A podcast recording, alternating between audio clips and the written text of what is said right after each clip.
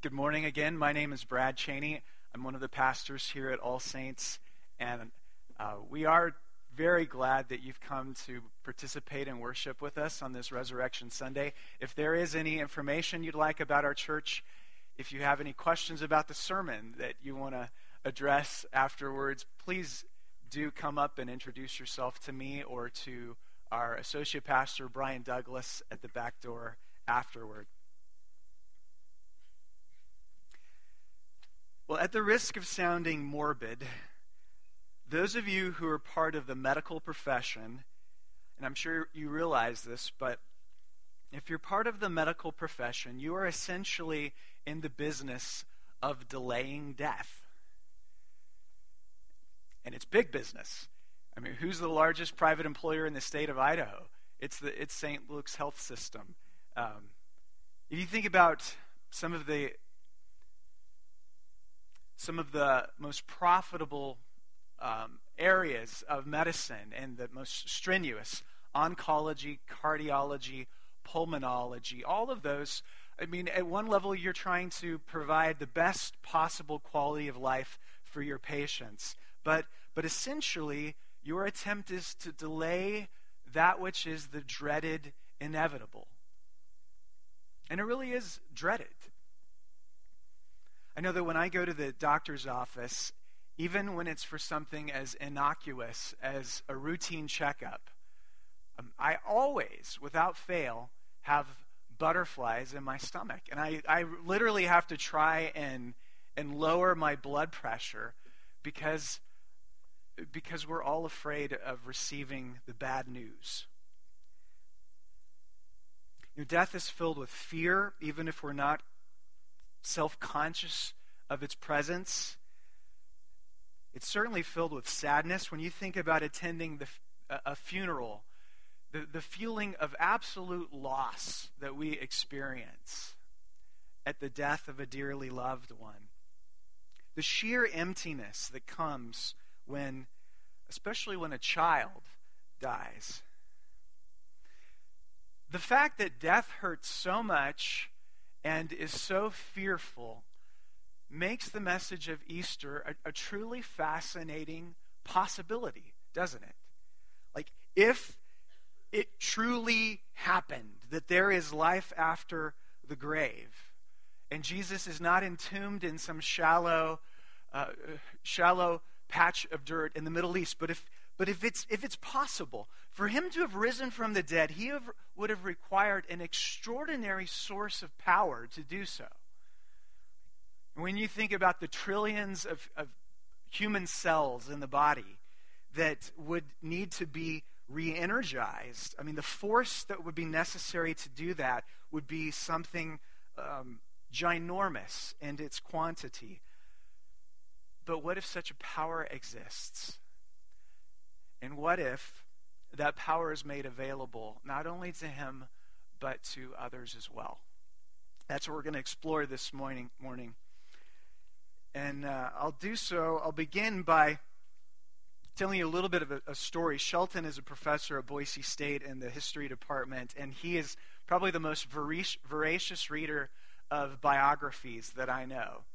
He is always he always has his hands on the, the latest, the newest, and the greatest biography that has been released. Right now, he's going through a biography on John Wooden, considered the, the greatest college basketball coach of all time. Wooden was at his alma mater, UCLA.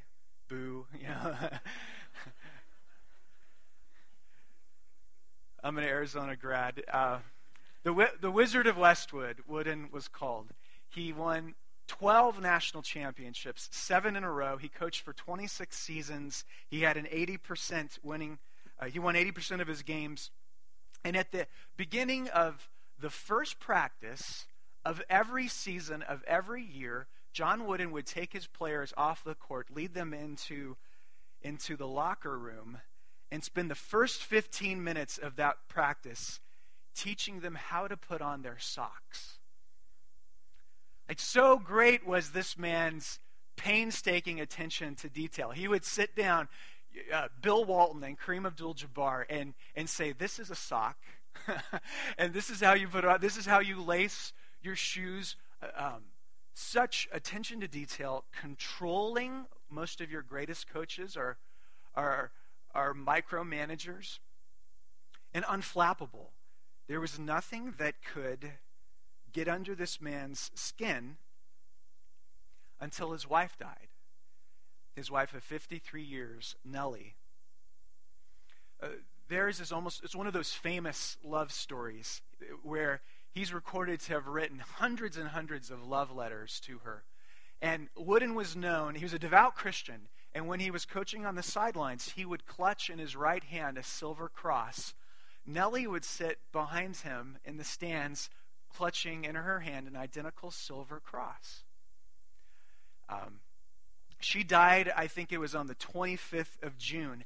Every 25th thereafter, on every month, he would write her another, he would write her a love story, or a love letter in, in, in memoriam of her. He would lay out her nightgown on the bed beside him at night before he went to sleep. He could not bear the fact that she died.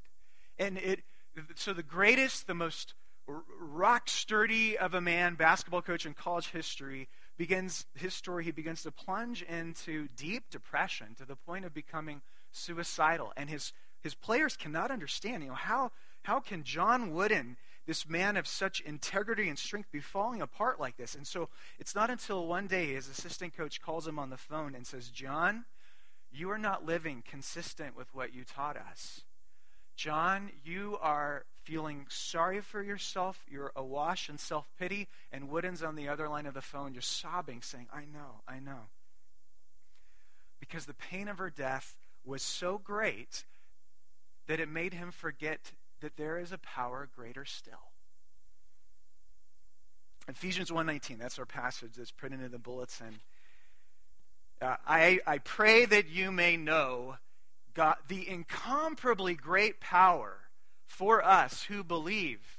That power is the same as the mighty strength God exerted when he raised Christ from the dead. Uh, why should you or anyone else trust the resurrection accounts uh, in the Gospels of Matthew, Mark, Luke, and John? If you're unfamiliar with them, you're, you're going to approach them with a certain bias as though they were a literary fiction, kind of a prefabricated first century story to convince people uh, uh, of, of this being true that there really wasn't. But it, I, what I would challenge you to do this Easter Sunday is just read them. You probably haven't read the resurrection accounts recently. Read them, and what I think you will find is that they read like the recording of actual events and, and not like prefab, uh, prefabricated stories. I'll give you a couple of examples of this. Uh, first, well, and Shelton's already kind of touched on it. Who are the very first people who showed up at the tomb? The women. In the first century, there was a second century, a Greek philosopher by the name of Celsus one of the arguments he made against Christianity was that it can't be true because the written accounts of the resurrection are based on the testimony of women. And we all know that women are hysterical, he said, and that they can't be trusted witnesses. And as sexist as that sounds, that was the view in the ancient world. Isn't it strange that the one group of people whose testimony would not be acceptable in a Jewish court of law happened to be the very first witnesses of the resurrection. Now, if you're going to fabricate a story, you could do it that way, but it would be very strange and unlikely. Another example there are several occasions in the Gospels where Jesus predicts the resurrection event. So he and his disciples are walking around through Galilee, and he says, Hey, guys, by the way, I'm going to be killed, but uh, then I'll be lifted up. I'm going to die, but then I will be raised up. He, like, there's probably seven or eight different times that Jesus says this, repeated statements. You would think that at least one of his disciples would have looked on the calendar and said, Hey, guys, it's, it's the third day. Uh, you know, maybe we should go out go out to the tomb and take a look. You, what? It, it can't hurt. But nobody says anything like that. And the women show up bearing spices and perfumes that were used to anoint a dead body for burial because they were expecting to find a dead body. That's what everybody expects. Earlier, we read in John chapter 20 that records this foot race to the tomb between Peter and the disciple whom Jesus loved, which is kind of a pseudonym for John. They're sprinting to the tomb, and if you noticed, the guy who arrives first is, is John. The guy who goes into the tomb first is Peter. Well, why such a recorded detail? Because what we, what we know about these two men, Peter, Peter was at least 20 years older than John. You know, John lived into uh, his, his, late night. The, he lived through through the end of the first century. He was 20 years fleeter of foot, so he gets to the tomb first, but he doesn't go in because this was a society that prized the honoring of, of its elders. So John waits for the elder statesman Peter to arrive, and then when, when Peter arrives and goes in, then he goes into the tomb, and, and John follows what you will find is that it's in the, the small details that give the story historical credibility. Does that make it certainly true? Of course not. But, but it certainly increases the probability. And what I would suggest, like I said, is that you would read the resurrection accounts with an open mind and you would pray, God, did you really do this? And what I think you'll find is that there is something hauntingly real about it. Hauntingly real. Like this dialogue we read be- between Mary Magdalene and Jesus, how she mistakes him for a gardener. You know, that's easy to imagine when you have a traumatic event. This, this woman who has just been uh, covered with grief and she's disoriented by what's just taken place, and her eyes are so filled with tears she's all glazed over, so to speak, that she doesn't even recognize him. That just there's something hauntingly real about about all of it. If you have a, an open mind to consider it as such. Well, I'm, I'm not a scientist nor the son of a scientist, but I've been told by scientists who work in, with human cells in research laboratories I was reading the work of some gastrointestinologist research guy this week, and, and he said it's amazing how fragile, at least the cells of, of, the, uh, of that part of the, of the body are. He says you have to grow them in, in the petri dish under just the right temperature and time and humidity and, and all the other factors. It takes a great deal of energy to grow human cells. And it seems as if you do something as small as sneeze as a, in the laboratory, they start to die. Well, the human body is comprised of 100 trillion human cells. And if you cut off the blood flow to those, decrease the, the body's temperature, eh, uh, then those cells, 100 trillion of which, begin to die in mass. I mean, effectively, a, a dead body is, is filled with dead, trillions of dead cells. And really, it's hard to fathom what would be needed to re energize all of those. This, he says the biochemistry is very complex. You would have to uh, jumpstart it just in the certain order and way for different organs of the body. I don't know, the, the, the cells that, are, that uh, deal with the, the heart would have to come before the cells that, that deal with the brain. There's very complicated biochemistry involved to perform, each to perform their own specific function. If you go back to the Ephesians, what we read at the beginning, when the Apostle Paul talks about the incomparable power of God. Notice the illustration he gives. He could have said the incomparably great power of God is when he when he created the the universe in its being. which would be a great deal of power. The, this power that God used to scatter the stars across the heavens, pretty amazing. But no, he goes to the power of God in the resurrection. And not because he has a scientific knowledge of, uh, of all of it, but from their perspective and ours. Like there is no power uh, more, there's no power, it seems, uh, laid against us that is greater than death itself. And so he points to God's power, the power that the power that could lick the power of death. If you could experience that kind of power, then you would have sort of your day in the sun, a vacation in the sun, and something to brag about. And that is what he that's the massive claim that we're making. God broke the power of death.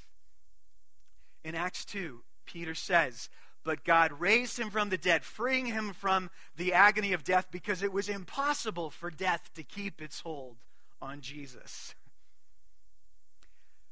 I know that if you're skeptical and you're here, it's impossible. It's also impossible for me to convince you, you know, to believe it, and certainly not in the space of 20 minutes. But what I would like you to do is to consider several if then relationships if the resurrection is true, then what might God be saying through it? First, he would be saying that some of the deepest desires and longings of the human heart are justified, and they're actually signposts pointing to something that is real. Signposts pointing to something is real. C.S. Lewis explores this line of thinking in his book, Mere Christianity. And basically, the argument goes like this that creatures are given desires for things in the world that actually have a fulfillment. So a baby feels hunger. Well, it just so happens there that there is such a thing as food. A duckling wants to swim. Well, there's there's such a thing as water men feel sexual desire, well, there happens to be such a thing as sex. Creatures are not born with fundamental desires unless a satisfaction for those desires exists. If nearly every human being who has ever walked the face of the planet has, has hungered for life after death, why, why wouldn't that exist? And the fact is, that we're Americans. 90, 90% of us believe in a divine being, a, a, presumably with limitless power, uh, couldn't it be that he placed those desires in our hearts and that he could do it? Lewis would say that, it, that your desire is, is not there by accident, but it is pointing you to something deeper that is, that is true. So that would be one if then area to explore. Second, if the resurrection is true, then that is amazingly good news, and it tells us that we will experience a physical future. Your future is physical. Every Easter, I think about a woman by the name of Joni Eareckson Tada. She was paralyzed in a diving accident at the age of 17 and confined to a wheelchair ever, ever after as a quadriplegic. Well, she was still well, she was still young and trying to come to terms with her disability. She would go to church on Sundays, and she would do so, of course, in her wheelchair. The problem was that the regular part of their worship, the priest would call everybody to kneel down and pray during the prayer of confession. Uh, everybody kneeled except me. Then years later, she's at a con- convention in which the speaker urges everyone, everyone in this great auditorium, several thousand people, to get on their knees. The whole room, you know, drops to the floor. And she said, up, But I sat there and I couldn't stop my tears. But these were not tears of pity. I had graduated from those, and it, I was crying because the sight of thousands of people on their knees before God was at that moment, the most per- perfect picture of heaven. And sitting there, I was reminded that after the resurrection, I would join them too. I'd be free to jump up and dance and do aerobics. Me, with shriveled, bent fingers, atrophied muscles, and no feeling from the shoulders down. I would one day have this new body in which I could run a marathon. Uh, but the first thing I planned to do with my newly resurrected legs was to fall down onto grateful knees with the whole host and company of heaven before Jesus, my King. If the resurrection is really true, then Jesus is the Son of God and this world's true and rightful King who has, in the middle of human history, brought about um, a new beginning, new creation, a new future. If, as I said before, he's still entombed in a shallow grave in the Middle East, then he's just like all the rest of us and just like all of the other great religious leaders of all time. But if he's not, then he, he had access to a power that is, is mind boggling, that, that is beyond. I mean, here it is. We try and harness the different forces of the world, and we're able to split the power of the atom. But I mean, he had something that was so much greater than that. The world's true and rightful king who came to earth to die on the cross for us and for our sins. Some of you have absolutely no problem with the category of sin because you look at your life and you you see all of the, the the terrible and stupid things that you've done and there's you don't need any convincing that, that you're a sinner. Others of you think that sin is an outdated concept and, and that the only problems we have is, is not being true to myself and my own values. But the Bible says that he died on the cross according to the scriptures for our sins. And he appeared to 500 people. And by trusting in what he has done for us, we are spared the judgment that is due our sin. And we are made recipients of his resurrection power. John 11, I am the resurrection and the life. He who believes in me will live, even though he dies. Perhaps the most persuasive thing we can say is that there are, are hundreds of millions of us around the world, transcultural, transnational, who, who truly believe that we have met this man. I mean, it's easy to dismiss certain things, but I mean, there are 2 billion Christians in the world today. And the majority of them are not in North America. We believe that we have met somebody who is an incredible Savior and has given us a hope and a reason to live. In saying that, I don't want to give off the impression that there's like an easy faith pill that you swallow and it, and it, it brings everything into the light of, of perfect certainty because uh, no, we have, a lot of us have, have wrestled with faith. Faith is this lifelong struggle, but we have found in Jesus an enormous hope to live and a beautiful, bright confidence for the future. Like, even if you're here today, and even if you don't believe in the resurrection, at the very least, you should want it to be true. Because it actually means hope for this world. Well, let me close with a letter from a young German Lutheran, Lutheran pastor. He wrote to his parents the day before he was put to death in a, in a Nazi concentration camp. This was a letter that was published after the war. His name is Herman. He is not famous. Nobody has ever heard of him before. But here's what he wrote um, Mein Vater. I don't know the German, but when this letter comes into your hands, I shall no longer be among the living. The thing that has occupied your thoughts and mine constantly for many months has now happened. But if you ask me what state I am the day before, I can only answer that I am first in a joyous mood, and second, filled with a great anticipation. I am amazed. What marvelous strength emanates from Jesus Christ. In him I have put my faith, and today I can say I have faith in him more firmly than ever before. Then he tells his parents to pull out their Bibles and, and read in 1 Corinthians 15 and Romans 14 8. He says, Look in your Bible. What can really happen to a child of God? Of what should I be afraid? Everything that till now I have done or struggled for or accomplished has been directed toward this one goal whose barrier I am soon to penetrate.